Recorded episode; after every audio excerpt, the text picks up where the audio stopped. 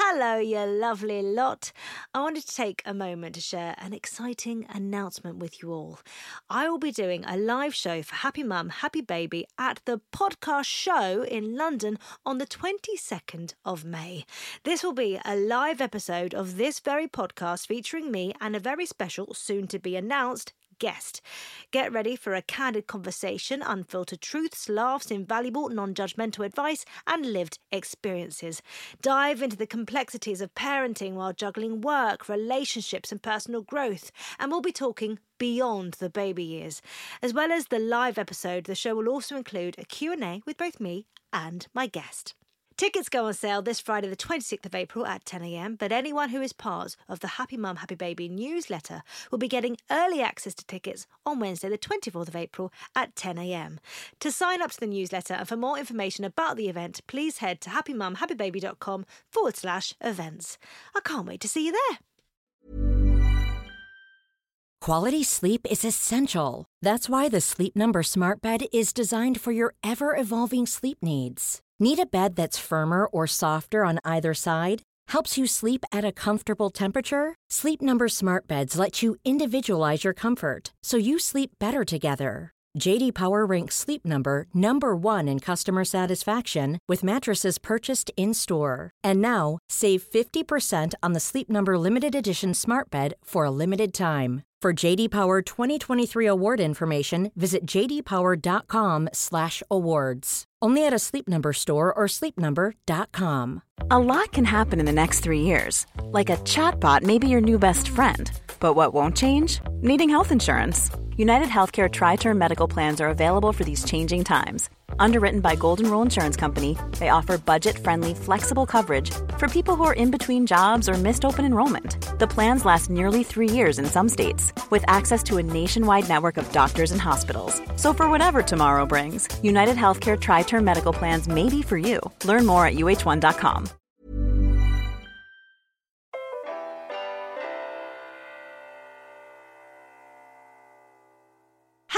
Hello, Happy New Year, and welcome back to Happy Mum, Happy Baby, the podcast with me, Giovanna Fletcher. Now, 2024 is shaping up to be a very exciting year indeed for all things Happy Mum, Happy Baby, with some fantastic guests on the way. I am very excited. And we've had some great feedback as well from our Parenting SOS specials. So there will now be one SOS episode per month you are welcome. So, as Team Happy Mum Happy Baby are working busily away behind the scenes to prepare for the podcast this year, we thought January would be the perfect time to celebrate and to have a little listen back to some of my favourite episodes from the past seven, yes, seven years. And we're going to start this week with an interview I did back in November 2017 with a man very close to my and my children's hearts. Yes, it's my husband and dad to my boys. It's Tom. At the time, Buzz was three, Buddy was one, and Max was a mere twinkle in both of our eyes. So it is fascinating for me now to listen to Tom talking back then Uh, talking about hypnobirthing, being a touring dad. So have a listen. I think the big thing about all of these chats is that it all depends where we are in life at that moment. I think it captures it captures a time, and this episode definitely highlights that for me. Have a listen, and I think I should try and convince Tom to do a new version in 2024. I think that's only fair. Until then, here's a very young Tom Fletcher.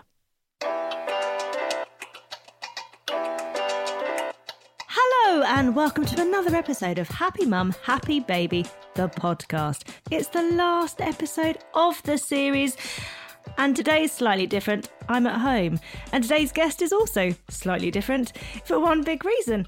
He's a man! Dum dum dum. Hello. Oh, I'm a man. I find it really weird when I'm called a man. I don't know why. It's my man boy.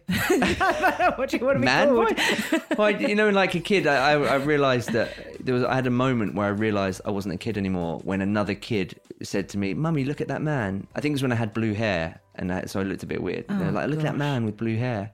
I was like, "Oh." I'm a man and I have blue hair. I'm not one of them anymore. Yeah, not only am I a man, I'm a weird man with blue hair who probably looks like he's trying to still be young and cool.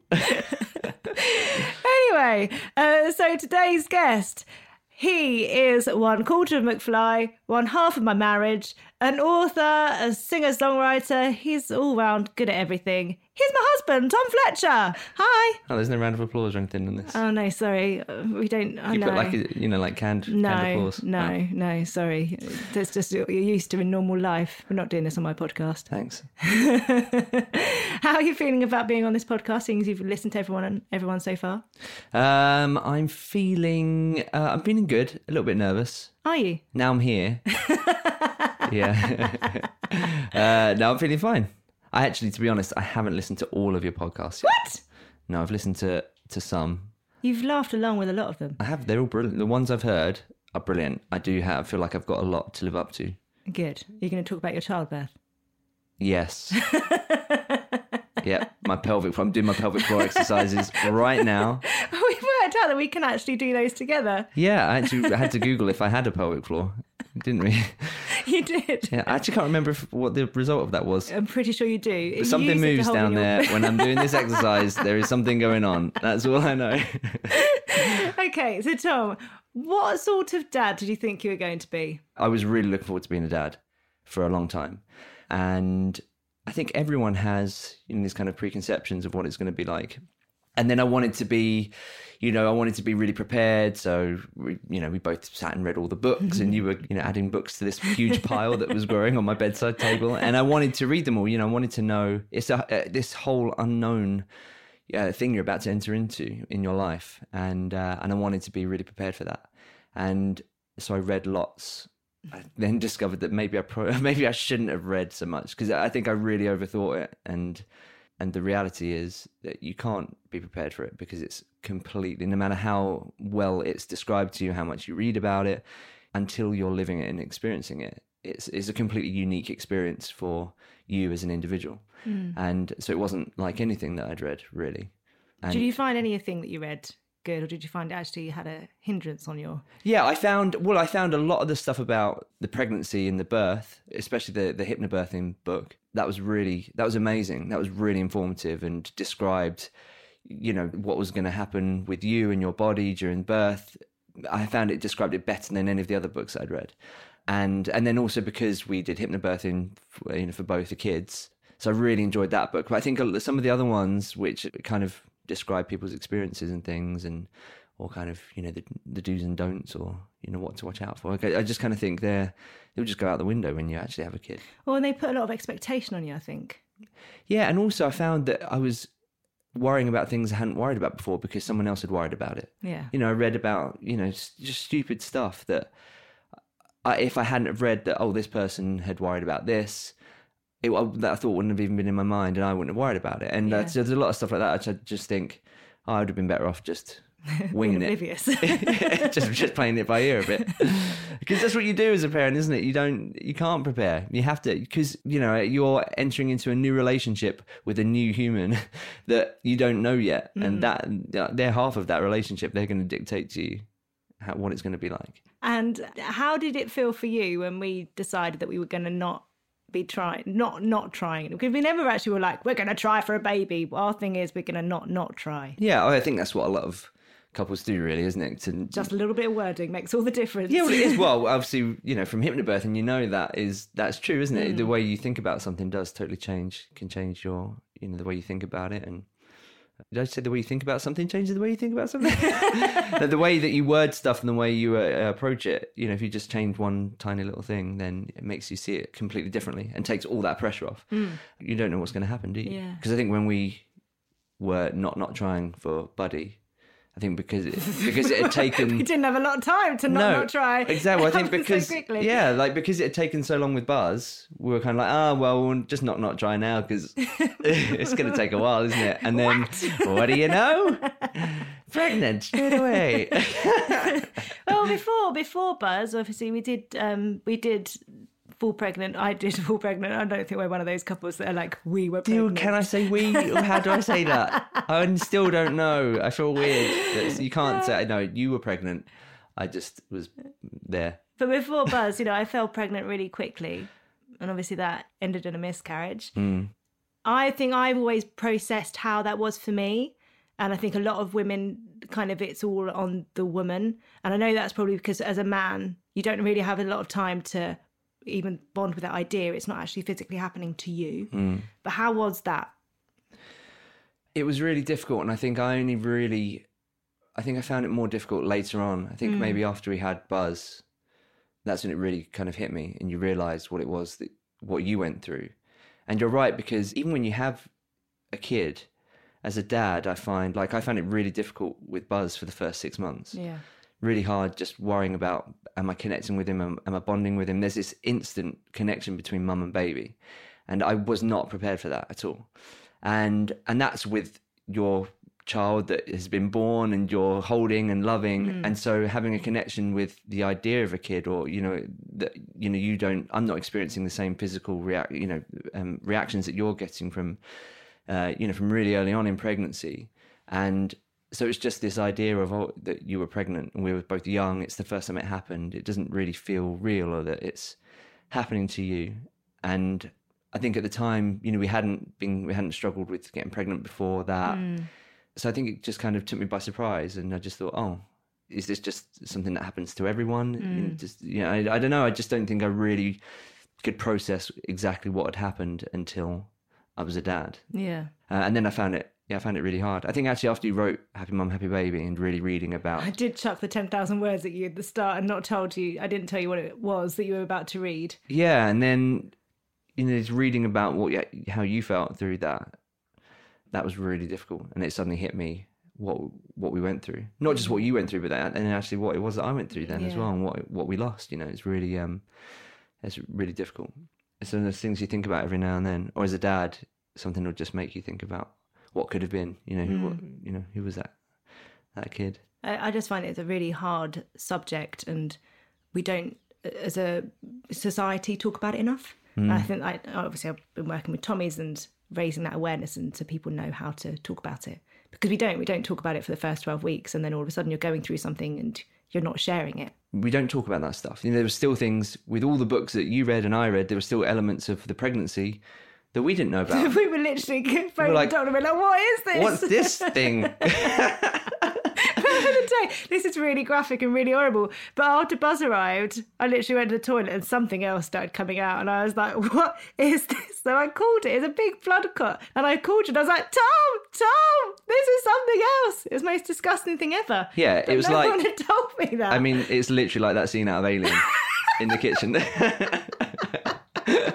it was horrific.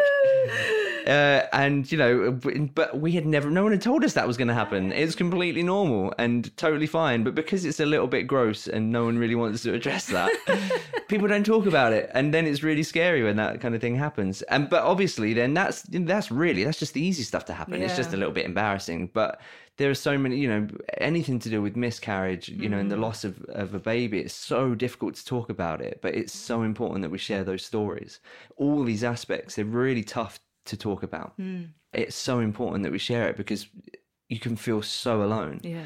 You know, and I know that's a massive thing for, for mothers, but I think a lot of dads go through that as well. And, you know, at the time when I was finding it really difficult with Buzz, you know, I did, it's really hard to talk about the idea of you not feeling like you're in love with your baby, you know, or that you're not bonding with your kid. That's really difficult to to actually say out loud, you know, because you want to be, oh, it's amazing. You want to be that dad that you know everyone wants you to be and thinks you are. And of course you are. You are playing. You know, you are doing all the things that you can do. But inside, it's just. it's- I just found it really hard in those first six months seeing this um, amazing bond between you two, between mum and baby, because he needs you physically, requires you to be I there had the boobs. But you, just, had the boobs, have the boobs. basically. But there's, you know, there wasn't really, you know, anywhere to talk about that. Yeah. or you know, uh, or I was, I didn't feel, you know, I'm relatively open about a lot of the aspects of my life, and this was something completely new. Where I thought, I just found it really. Who do you talk to about Yeah. that? Um, and not wanting to burden you with it because you were obviously going through. I think there was one night about two weeks in, or maybe it was a week in. It was on the first week because Georgie and Lee were downstairs, my sister and uh, my brother-in-law, and I think they were looking after. Was I feeding Buzz, Buzz, Buzz at the time? Anyway, I must have been feeding him. Anyway, you came in and sat on the floor and you burst out crying and was like, I just don't know if I'm feeling the bond. And then I started crying. We were just both sat there in a weeping mess. this is what we wanted. It's so yeah, it's so hard, isn't it? It's so funny, like looking back on those hard times now. and you just think, God, you re- you know, you're just so tired. It's mm. it's not even tiredness isn't even the word for it. It is complete fatigue. Like you are just exhausted beyond anything I'd, I'd- ever experienced before. Like there were times, and right from night one when he was born, I didn't even know if I was going to make it through that night. Like seriously, I've never felt that bad in my life, but too embarrassed because you'd obviously just gone through the most amazing birth, no drugs, nothing. You know, you'd given birth to our son, and I, there was no way I could complain. But I literally thought I was dying. And uh, To the point, though, we should point. What happened when the midwife came in? yeah, the morning? midwife came in and felt like she had to attend to attend to me before you. I just, I God knows what I looked like in that moment. I just had had. We'd been up for 24 hours. Obviously, it was you know it's a exciting, stressful uh, time, and uh, and it was you know we had an amazing experience. You know, it was an incredible experience watching you do it, and you had this huge adrenaline rush. You know, when your baby is there. But then suddenly your body realizes that you haven't slept for 24 hours or eaten much, and you've you know you've just been through all of this, uh, you know, brand new experience in your life, and my body just was not uh, playing along. I just the literature couldn't stand. I was just uh, out for the count. I, I actually thought it was going to be potentially dangerous to the health of my baby for me to hold Buzz at the time. Well, there are times. I was just too tired to hold him. Yeah, yeah. Um, and that was day one. he wasn't start. even a day old, and I was questioning whether I should be holding it. Um, but yeah, obviously, and then you you know that that fatigue lasts. It's really hard and stressful, and Yeah. you know at the time, just you know there was um, amazing things going on in my career at the time. I was about to go on this huge, the biggest tour of my career with McBusted. Buzz was born two weeks before that, uh, so there's all the kind of anxiety of how am I going to be able to be a dad and be there for you, and honor my commitments to the band and the tour that had sold out and it wasn't even just a, a McFly tour that was kind of the thing we did every year. It was this brand new thing that had created all this excitement. Um, and so that was, you know, hugely stressful trying to balance this, uh, you know, two new aspects of my life, like this major kind of breakthrough in my career uh, and this huge opportunity that I thought was going to be so much fun and becoming a dad for the first time. That was, um, that was quite stressful. What did you think when I first said about hypnobirthing? you know, so you know, I was totally open to do whatever you wanted to do. Yeah, You know, I obviously had an opinion and I had thoughts on uh, how I would do it if if it was me, but I never voiced those to you, and I I never wanted to put you under any pressure or, you know, feel like I was leading you down a certain path. It's your body, and you were going to be the one to give birth to the baby. So the whole way along, I was very aware that you were the one that was going to have to make those decisions. And when mm-hmm. you wanted my advice and my opinion, I would happily give it to you. But from really early on, I was able to see, you know, these massive changes, exactly what you were going through in your life, from the physical aspects to the the mental aspects of it, and your hormones. Were they fun? oh, it's so fun! It's a magical experience. um. So, but and but because of that, you know, I get it's your decision. You have to be the one to really lead that. Uh, and be comfortable in the way that you're going to give birth to to our, our baby. But And- hypnobirthing, I think for me, it gives the dad. So I guess so. In the pod, we've already spoken about hypnobirthing a couple of times. Clemmie Hooper really spoke about it really well. But it's essentially self meditation, Mm-hmm. and but it's a partnership. The dad or whoever the birthing partner is really gets involved. It wasn't Yeah. just on me. Well, I love the idea of it from. I, I'd never heard of it before until you No. told me about it, I, and um, I think in the name can be quite misleading, quite scary for some people. You're gonna get all Um, Paul McKenna on me. Yeah, or Mm-hmm. yeah, you feel like, or that it's too spiritual and it's you know quite hippie-ish or something, Yeah. and it totally isn't that. It's going to the basics of relaxation and being aware of what is going on in your body, which I think. What's amazing about it is, I think uh, uh, everyone should just do this, whether you're expecting a baby or not. Like, it's an amazing thing to just breathe and become aware of what's going on in your body and being uh, living in the in the moment. And it's something I was aware of before that through mental health things and you know not sleeping for the majority of my life. you know, suddenly going through learning how to you know set a bit of self meditation and relaxation techniques. You know, prior to you you becoming pregnant. So then when I realised that's what it was, I was like, oh well, that actually yeah, that still seems really obvious. It seems like a great thing to be doing when when you're pregnant and so then reading the book and doing the doing the course and everything it was amazing it was a brilliant experience because not only was I could see the effect it was having on you. you. You becoming more relaxed, feeling like you're more aware of what's happening in your body. All of that I thought was amazing. Plus, it gave us a moment each night to sit down together, have some quiet time, and just be a, a couple, I guess. It's a really nice thing to have during that time. So, yeah, I really, really loved it. And then for it to lead to the most incredible birth experience. and you know because i you know we didn't didn't know exactly what it was going to be like what Yeah. you're going to have to go through if you were going to be able to see through our you know this plan of of giving birth naturally without any drugs when you tell people that they're like oh really it's like yeah we'll see Yeah. and it's then thinking It's that knowing. even though you want to have this confidence of no this is our plan it is totally doable this is what we want uh, it's what you want to do there's part in your mind that thinks okay but when is you know to look out for that moment of okay no something is going to have to change. It isn't going to be the way we want it to be or you know the way we planned and that's fine. But just be, trying to be aware of looking out for those signs of when it isn't going to go the way you want it to mm. go. And but you know amazingly and you know luckily it just went incredibly. And that time never came and you just you know bosh through it. That you know obviously i've we watched one born every minute constantly throughout the pregnancy. You hear and when you know you're expecting a baby everyone tells you every story you know the ones you don't want to hear these horror stories you know and uh for, so for them for us to have the most perfect experience and to watch you go through that. And it's just like yes hypnobirthing actually totally works. And, well, and not only that just to see the reaction of the midwives who couldn't believe what you were doing and you mm. know didn't believe you were in labor because you were so relaxed. And the second time when you were saying okay this is it it's coming we're like oh we've been in here for about 10 minutes. Of course, it, of course it's not. And then five minutes later we're holding our baby.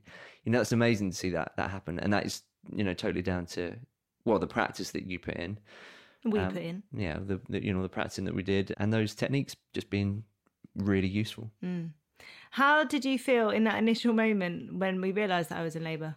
well you kept it quiet for quite a while where we just sat on the sofa well the No, first no, no, no. the what first time? the first time With Buzz, yeah. Oh, Well, that was go with the yeah. So the first time when when Gi uh, went into labour, we were out on uh, Danny's birthday meal. So I'd come from rehearsals with McBusted. It was getting closer to the tour, closer to the due date, and I just had a feeling it was going to happen on Danny's birthday.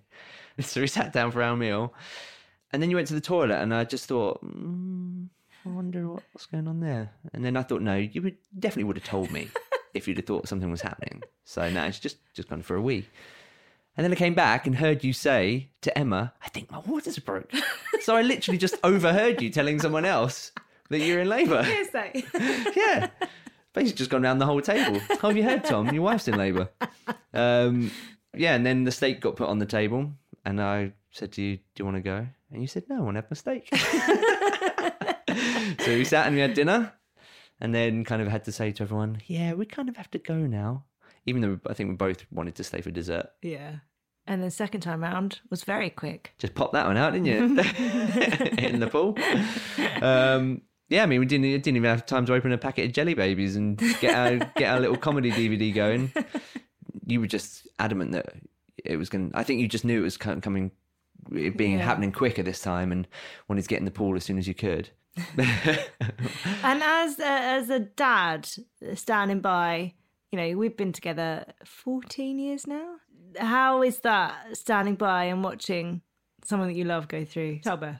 the first time, it's not scary, but it's you have no idea what's going on. Mm. I was constantly looking at the midwife and everyone that was walking in the room, seeing what their face was doing, seeing if I could, you know, second guess what they were thinking. Is everything okay? They're telling me everything's, you know, fine, and what they really thinking. There's so many things going on in your head, and then worrying about you. You know, are you are you doing okay? Are you getting tired? you Um, just kept trying to poke these jelly babies. Well, I knew the thing is, I knew I was exhausted by that point. So I just thought, well, if I'm exhausted, you must be completely knackered. I can remember a couple of times during it, you trying to do certain things like massage. well, you practice all these things, don't you? and, then, and you get told like this would be a really nice one to do when she's in labour, and when those, you know, when she's got the, you know, the downward movement, and this would be a nice thing to do on her neck or back. Nah, it's not.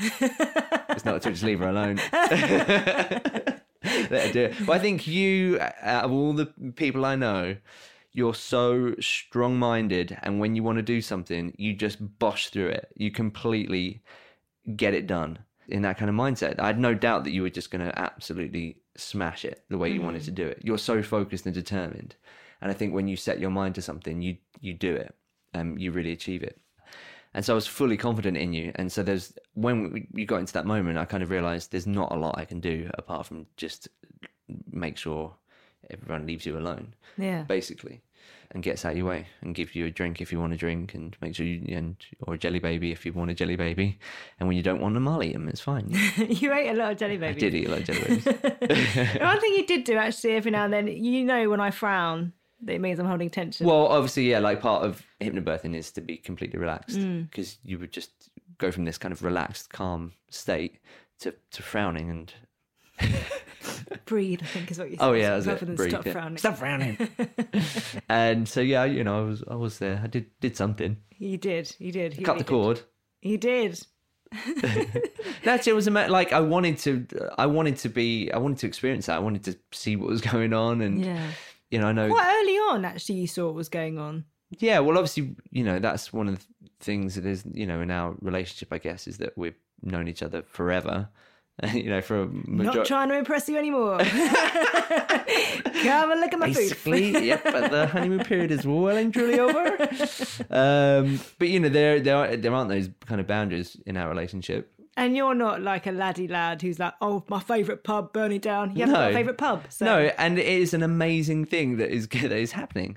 You know, I really wanted to see that, and if you were comfortable with that, then thanks. So then we had a newborn. yeah. How, did you? But that's the thing. I think you spend so long focusing on the pregnancy Yeah. and the birth, and that's you know becomes your focus. your focus, Yeah. and you actually forget that after that, then that's really what it's all about. is you're going to be a dad or and a mum, and you're going to have a, a human that you are totally responsible for. You know, when you're in labour and you're giving birth, you you are not thinking about everything else that comes afterwards. So then suddenly you're like, right, he's done his first poo. Let's change his nappy.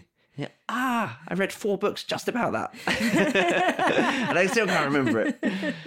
Uh, you know, and you're really prepared. And, oh, I bought that little bottle of olive oil just like I was told. And then what do you do with it? Uh, Do I pour that on a cotton wool thing, or just just pour that on the baby's bum? Like, how do you, you know?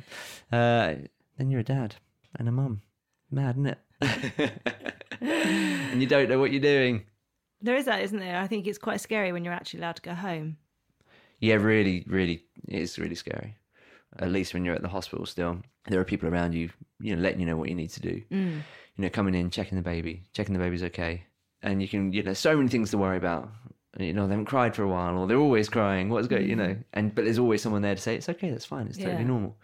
then when you get home and those things continue to happen, that's a bit scary because no one's there to tell you it's all, it's all right, Mm. apart from Google, And you should never Google. which you don't want to do. How did you? Because obviously you went on tour straight away. well, Yeah. pretty much straight away afterwards. How was that leaving us? Because there's a lot of um, talk about mum guilt. Mm. Mum guilt's a real big thing, and mum ha- mum's having to go back to work and stuff. Is there such a thing as dad guilt? Yeah, massively, R- massively, and especially with with my job because it's not really a job; it's fun. It's something that I love. I love doing it. I love going to work. It's not work. I love being in a band and going on stage and performing. So feeling like I'm leaving you to go and do something fun is really hard because you just feel like everyone thinks I'm a terrible dad.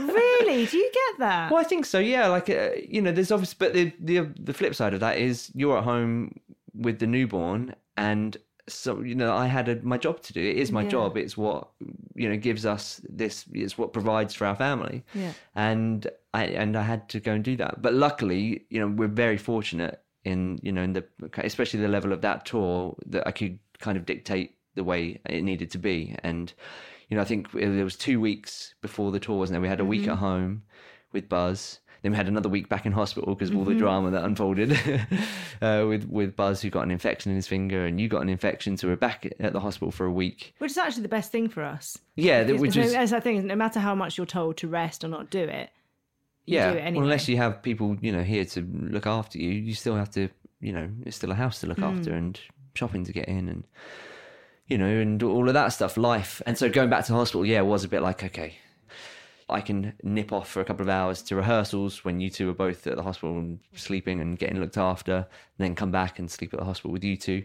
Obviously, that's you know really tiring, stressful time because I'm trying to be there for you, trying to be there for Buzz, Mm-hmm. and trying to make sure that I know what I'm doing for this biggest tour of my life Yeah. that I've got coming up in maybe it's probably like four days away at that point. Mm-hmm. Like every tour we've done, we're so unprepared for those first shows, and you know we don't really know what we're doing. We're so ambitious with the show that we were putting on, so it's really manic. So that's quite stressful, and at the same time, wanting to know exactly what's going on with you and Buzz, making sure you're okay, and if you need me, I will of course drop everything and come back home, and then feeling like, oh, does everyone think I'm a terrible dad for being up here on on the on the tour? Well, because everyone assumes that you know the touring lifestyle is this kind of rock and roll lifestyle, and it isn't that for us at all. Obviously, you know when you're younger, there is elements of that, but you know not now, not for a Now long. you're old. Now we're old. I mean, even when I was in my mid twenties, I was taking knitting on tour on a Friends box set. Like I was never that rock and roll guy.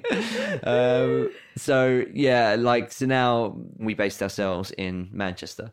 So you could come up to the tour. We were there for two weeks, and that was amazing because. I was able to go do the shows knowing that you were at a hotel. You could have room service. People cleaned the rooms for us. It was an amazing thing to like. Everyone should just go and stay in a hotel when they have a No newborn. visitors. No one can visit you because we're you know four hours away from it, all of our friends and family. So it's really nice. We're just we're on our own in this little bubble, and uh, with our with our baby, getting to know it was it puts. I think it allows you to look to get to know your your baby a bit better. Life is full of what ifs. Some awesome, like what if AI could fold your laundry? And some, well, less awesome, like what if you have unexpected medical costs? United Healthcare can help get you covered with Health Protector Guard fixed indemnity insurance plans. They supplement your primary plan to help you manage out of pocket costs. No deductibles, no enrollment periods, and especially no more what ifs. Visit uhone.com to find the Health Protector Guard plan for you. Many of us have those stubborn pounds that seem impossible to lose, no matter how good we eat or how hard we work out. My solution is PlushCare. PlushCare is a leading telehealth provider with doctors who are there for you day and night to partner with you in your weight loss journey. They can prescribe FDA-approved weight loss medications like Wegovy and Zepbound for those who qualify. Plus, they accept most insurance plans. To get started, visit plushcare.com slash weight loss. That's plushcare.com slash weight loss. Mm. Can you remember the night when Buzz was four weeks old and you had a cold and you didn't want to give him the cold, so you slept in the spare room Yeah. for four nights? Well, I didn't want to give our newborn a cold. I mean, that's a really responsible thing to do as a parent. But it was hell for me. I don't know. I, don't, I still don't know what's so wrong with this. I had a horrendous cold, and I didn't want to spread it to our newborn who was sleeping in the room, who had already had a horrendous infection and ended up back in hospital. So I slept in the spare room. Now I know that means, but don't forget, I wasn't getting like full night sleep. I was really ill, so I wasn't getting like really. It wasn't like a holiday were, yeah. sleeping in that other room. I can't believe you've still got a thing about that. there is that thing, though, isn't there? I think uh, that sleep thing and that that sleep being stolen. There is that little bit of resentment, no matter how much we love each other. In night time, when you're not in your head, in your full functioning head. Oh yeah, yeah. You turn up into you're the like, devil. Yeah, you Watch are. yourself. It's my podcast. Okay? I can edit you out. I just want your your you know listeners to be aware of what the reality of what you're like at night time when a baby cries. It is like no, no. sleeping with the she devil. You know, it's mad. It's that initial. Oh, I can't. I can't. I No, obviously, yeah, you're, you're, and it's there's a lot more of that um, kind of uh, resentment of the other person when you only have one kid. I think because when it's two, you know you're both tired, and at some point, I'm going to end up well the way it's worked out with with us. At some point, I'm going to end up on One floor. Buddy's floor, and you're going to end up on Buzz's floor, and we're both going to end up awake at five in the morning on their floors in separate rooms. So we're both as tired as each other, and whichever one wakes up first, it's like okay, fine. I guess for me though, in those early days, it was breastfeeding because I had the boobs. I had to. Be Well, yeah, that's the up, thing. so- It just yeah, you kind of fall into that routine of waking up at night time because, mm.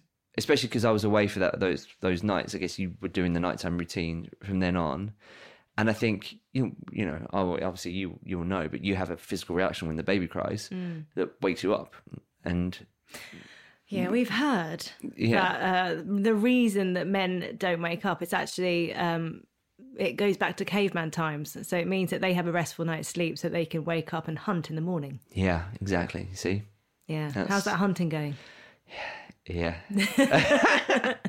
Not really the hunter gatherer. Even now though, because the boys do wake up about five. I have to properly when they when they cry. It seems like the loudest thing to me, but I have to properly shake you. yeah, it's not that you don't want to wake up. It's just that you literally. I guess if if I'm not there, you're probably more aware. When they're newborns, I experienced a definite surge of adrenaline. Whenever they cried in the night, I would have an adrenaline rush that would just go through. You know, like when you fall or you hear a loud bang that makes your, you know, your toes and your fingers tingle, and you're totally ready to jump out of bed, like someone's broken into the house or something. And uh, I had that every time with both the boys when they were newborns when they cried. But then you, you know, you kind of realize, all right, they're crying, and you're you've woken up at this point as well, and then it's like, right, well, we're both awake. There was something quite fun. I can't even believe I'm saying this about the early days when uh, Buzz used to wake up. Because we used to, uh, you used to change him. I used to feed him. We used Yeah. to sit down and Oh, yeah, it's not that- there's the- crackers. Yes, it's not that I never did like the nighttime routine. No. It just became that okay. So I would go into his room, get him out of bed, change his nappy, bring him into you, put the TV on. We'd watch Countdown at four in the morning. Mm. Have a little cracker. Yeah, I like those little snacks. Like, looking back, they were really fun times. Yeah. I mean, you don't get any good scores on Countdown at four in the morning. I can't even get a four letter word. Don't know what's happening. um, but they're no, they're really fun times. Then we sit, you know, we'd have the little bedside table on, and um, you don't have that so much with the second one because you don't want to wake up the first. yeah. So a lot of it's a little bit more kind of hushed in the dark. Well, and also, like Buzz was just a lot more difficult because he did sleep in our room, and he was more difficult in the sense of he'd take two hours to to feed because he took ages to feed, to change him, feed again. Oh, it was just- yeah. he, he was, and then get him to go back to sleep. It literally took two hours, and then he'd wake up an hour later. Whereas with Buddy, he would have fifteen minute feed, don't even bother changing him because he's not bothered, and he'll go back to sleep straight away. Yeah, and I think that'd part of that once in the is a combination of their them, their Yeah. personalities, and us being more you being more experienced and knowing what you're doing Mm. and confidence in breastfeeding and knowing that you could do it, and your body having done that before, you know, Mm. and, and knowing what it needs to do. So yeah, it's, I mean, it was much easier the second time. I think we were everything lucky. was easier I the think second we were lucky time. as well because some some people have real difficulties second time round. Oh, really? Yeah. Well, I can I can totally see how how people give up on breastfeeding in that with with Buzz. I mean, that was so stressful for you, Mm. You know, and seeing you going through that. It's just Well, and I that think that's really why hard. both of us were sort of that thing about the bond thing that we were talking about earlier. Because for me, I didn't feel like I was bonding with him as instantly as I should. Obviously, I loved him to bits, but because I was so worried about getting it right, I think that kind of took over in some way. You Yeah. know, I was focusing more on that, on the fact rather than the fact that this is my lovely baby. You know, just keep shoving my boob in his mouth. um, how do you think? So when we got to six months, you said it took six months for that bond to really kick in. What was it that made that like change?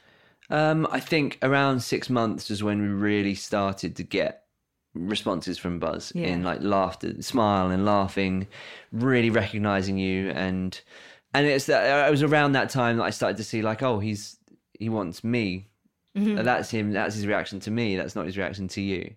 And there's something really special about that. Feeling like, oh, he liked he liked that when I did it, but he doesn't find it funny when anyone else does it. He just likes it when I do that and then you kind of feel like, oh right, he likes me.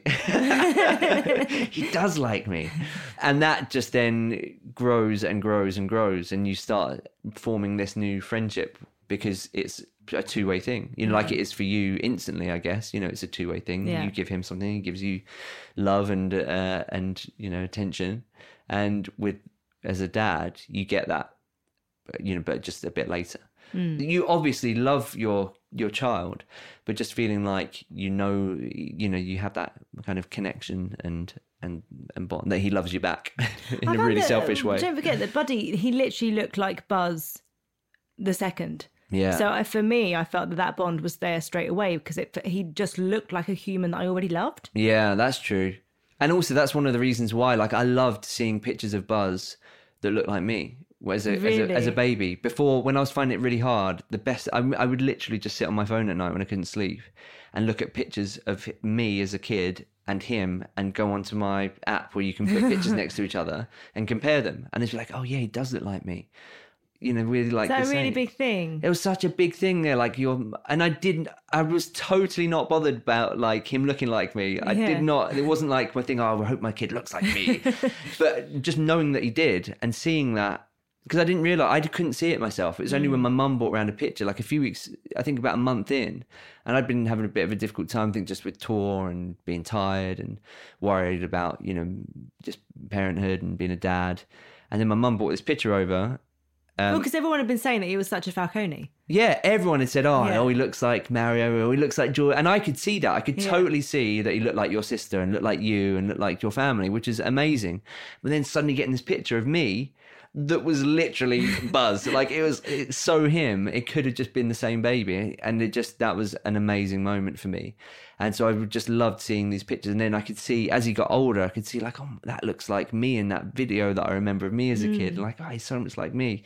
And that's an amazing thing in a really selfish way that I didn't expect to feel, and was not important to me before it happened. It's only when it actually happened. I thought, oh, I love that. Like, it's really cool. Like my son. So funny because I can't like remember me. your mum at all in those early days when everyone was saying, "Oh, he's such a Falcone." She never one at one point said, Yeah. oh, he's so much like this. Literally a spitting image." Yeah, cheers, mum. Could have told me earlier. no, she did later on. I think. I think for my mum and dad later on, like and around now, like there's real similarities between him and me. yeah. Um, at that age, which is obviously must be really nice. As a you know, it'd be like now. It'd be like in years to come, seeing our grandkid remind us of Buzz and Buddy. Yeah. That must be a really special thing. So uh, yeah, I really um, that was a really big kind of breakthrough moment for me, seeing that my son was was like me in some way Yeah. because up until that point I'd seen you a lot. Actually, in Buddy, even more so. I could see so much you, especially in his personality. So I would say that we share parenting duties 50-50. hmm How do you find? I'm glad it? you see it that way. Well, yeah, I mean, now, now it's it's changed a lot since the you know I'm not breastfeeding anymore. They they need us both. We're both able to share. Actually, can you remember your first afternoon alone with um, Buzz when he was three months old? yeah, it didn't go well. yeah, he just he he had a bit of a meltdown. Had, it was literally like, oh, it's all really peaceful. Yeah, cool, good. You know, you go out like he's we're doing we're going to be great. And then the moment the door went shut, all hell broke loose.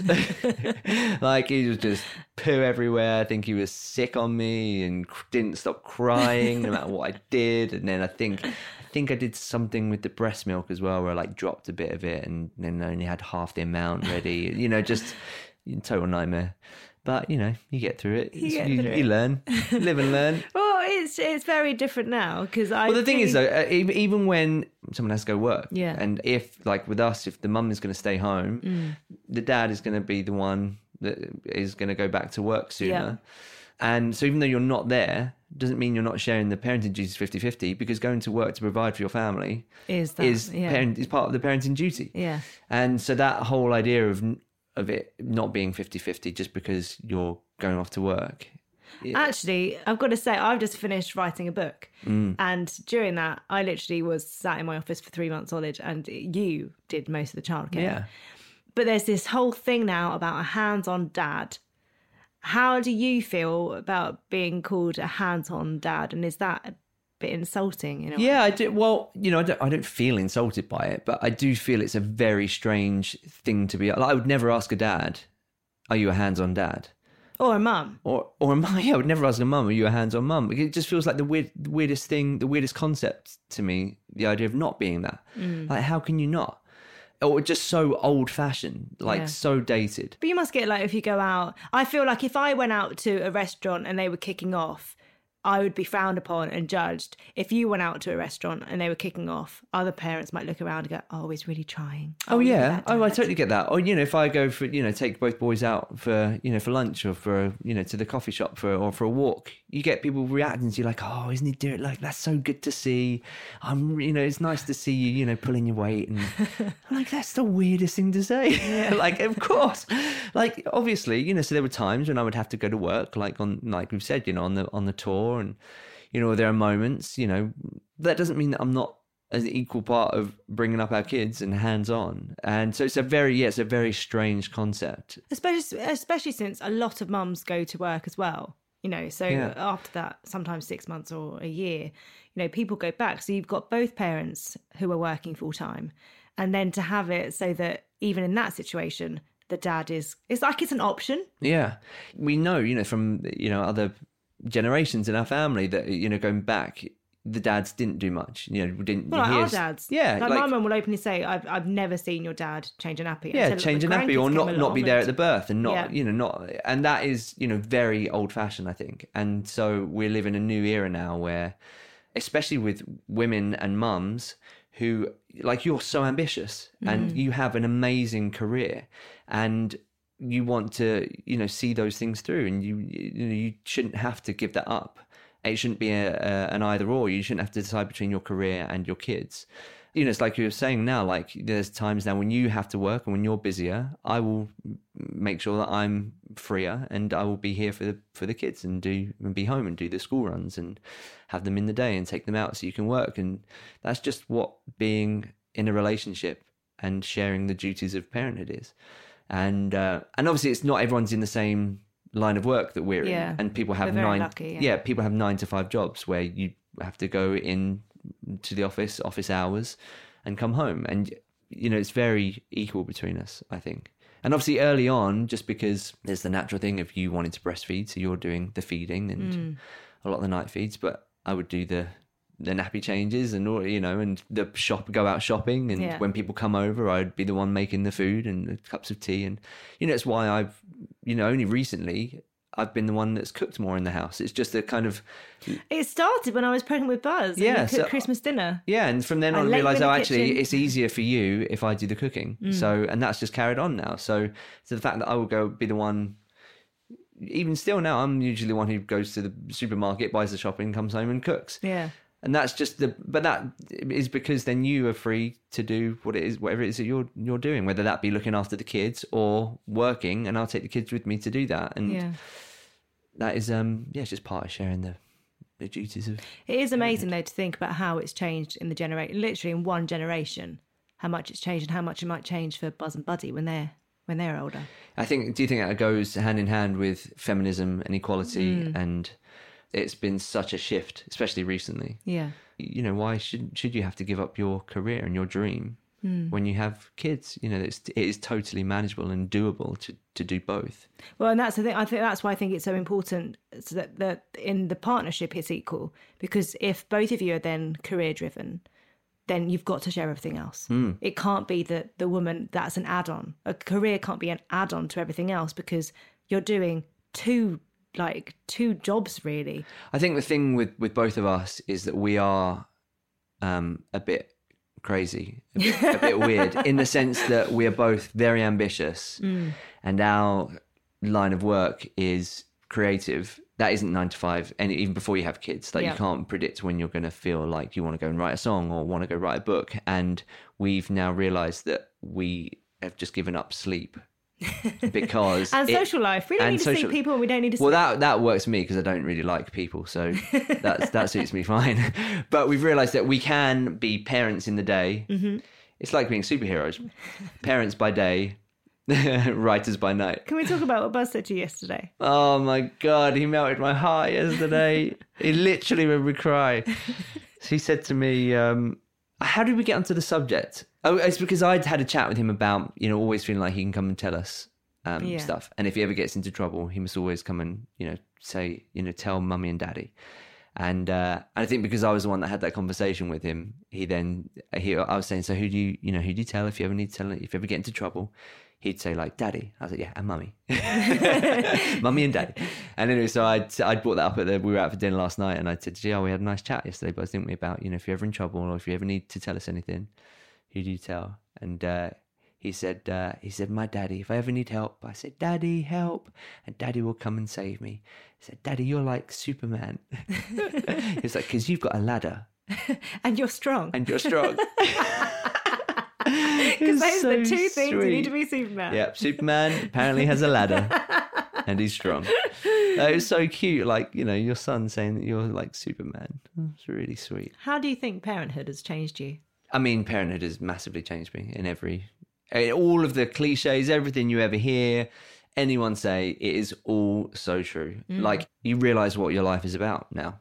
You know, you realize you have a total new purpose and a reason to do what you do mm. or a reason to change what you do you know and a reason to do something else you know you realize it's given you i, I think in one of the things that i not was worried about but what took me by surprise was that it made me more ambitious you know I, I thought maybe my life would change in the sense that it would I would become all about being a dad, and and my work would not be as important to me, and you know my music and writing all that stuff wouldn't be as important. But what I actually found is it's made me more driven to do the things that I was doing before because now I do it for Buzz and Buddy.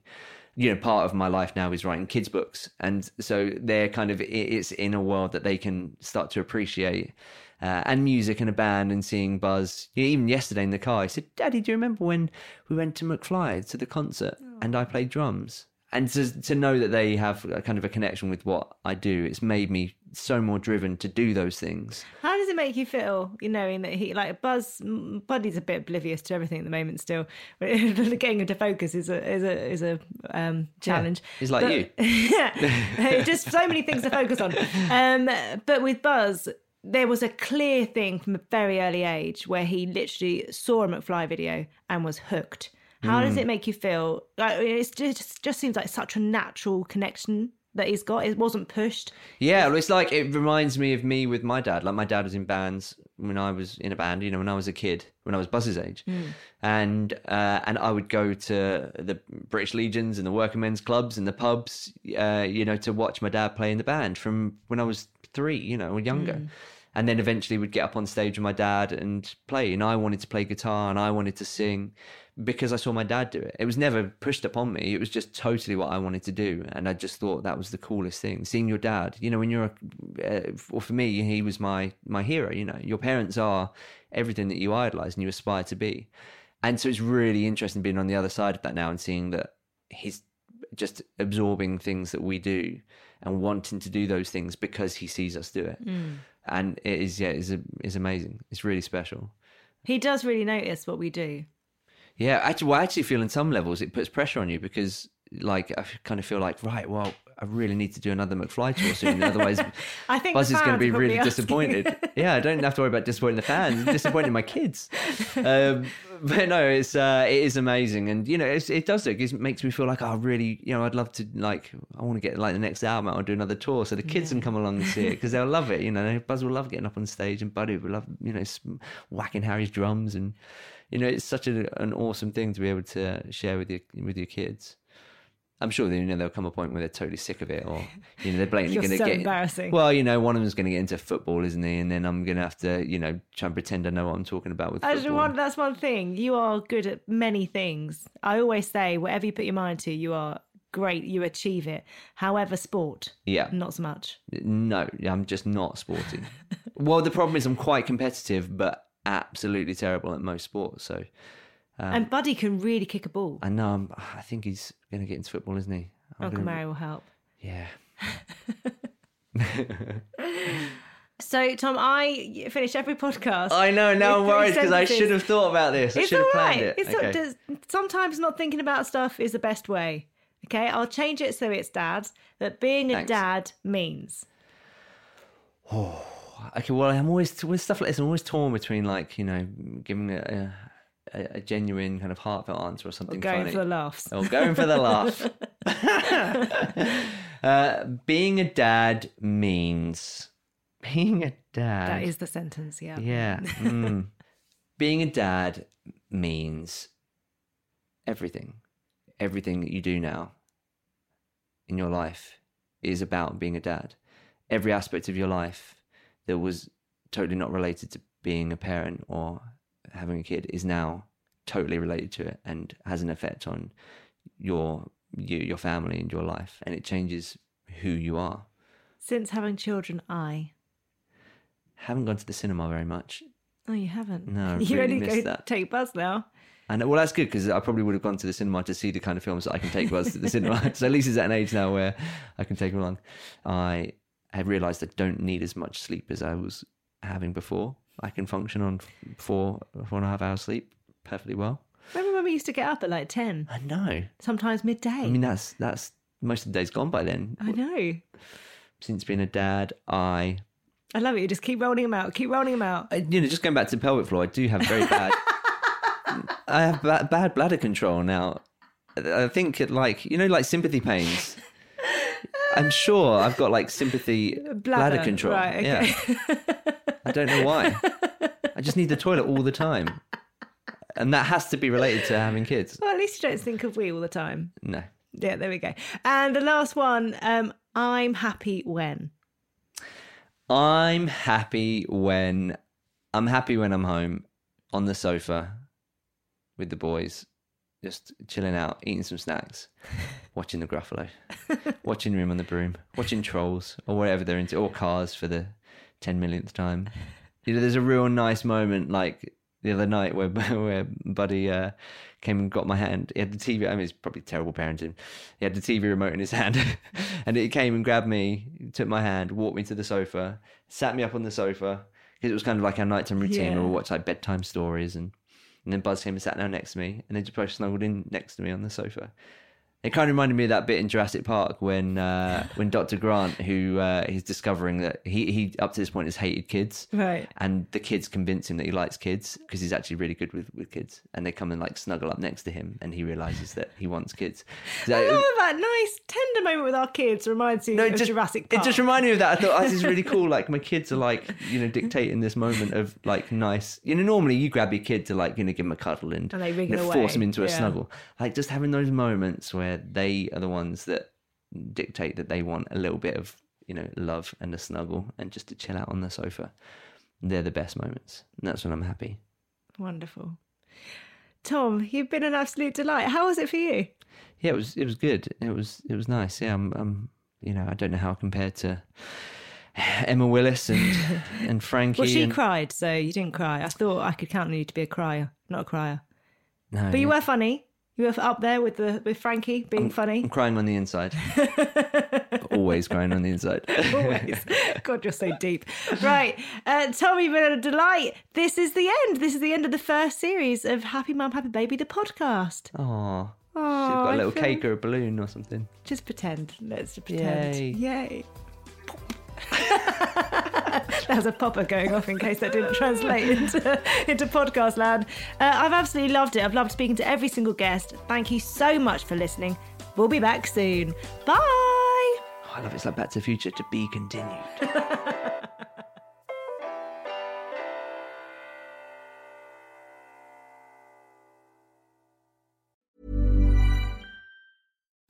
Imagine the softest sheets you've ever felt. Now imagine them getting even softer over time. That's what you'll feel with Boll and Branch's organic cotton sheets. In a recent customer survey, 96% replied that Boll and Branch sheets get softer with every wash. Start getting your best night's sleep in these sheets that get softer and softer for years to come. Try their sheets with a 30-night guarantee. Plus, get 15% off your first order at bollandbranch.com. Code BUTTERY. Exclusions apply. See site for details. Hi, I'm Daniel, founder of Pretty Litter. Cats and cat owners deserve better than any old fashioned litter. That's why I teamed up with scientists and veterinarians to create Pretty Litter. Its innovative crystal formula has superior odor control and weighs up to 80% less than clay litter. Pretty Litter even monitors health by changing colors to help detect early signs of potential illness. It's the world's smartest kitty litter. Go to prettylitter.com and use code ACAST for 20% off your first order and a free cat toy. Terms and conditions apply. See site for details.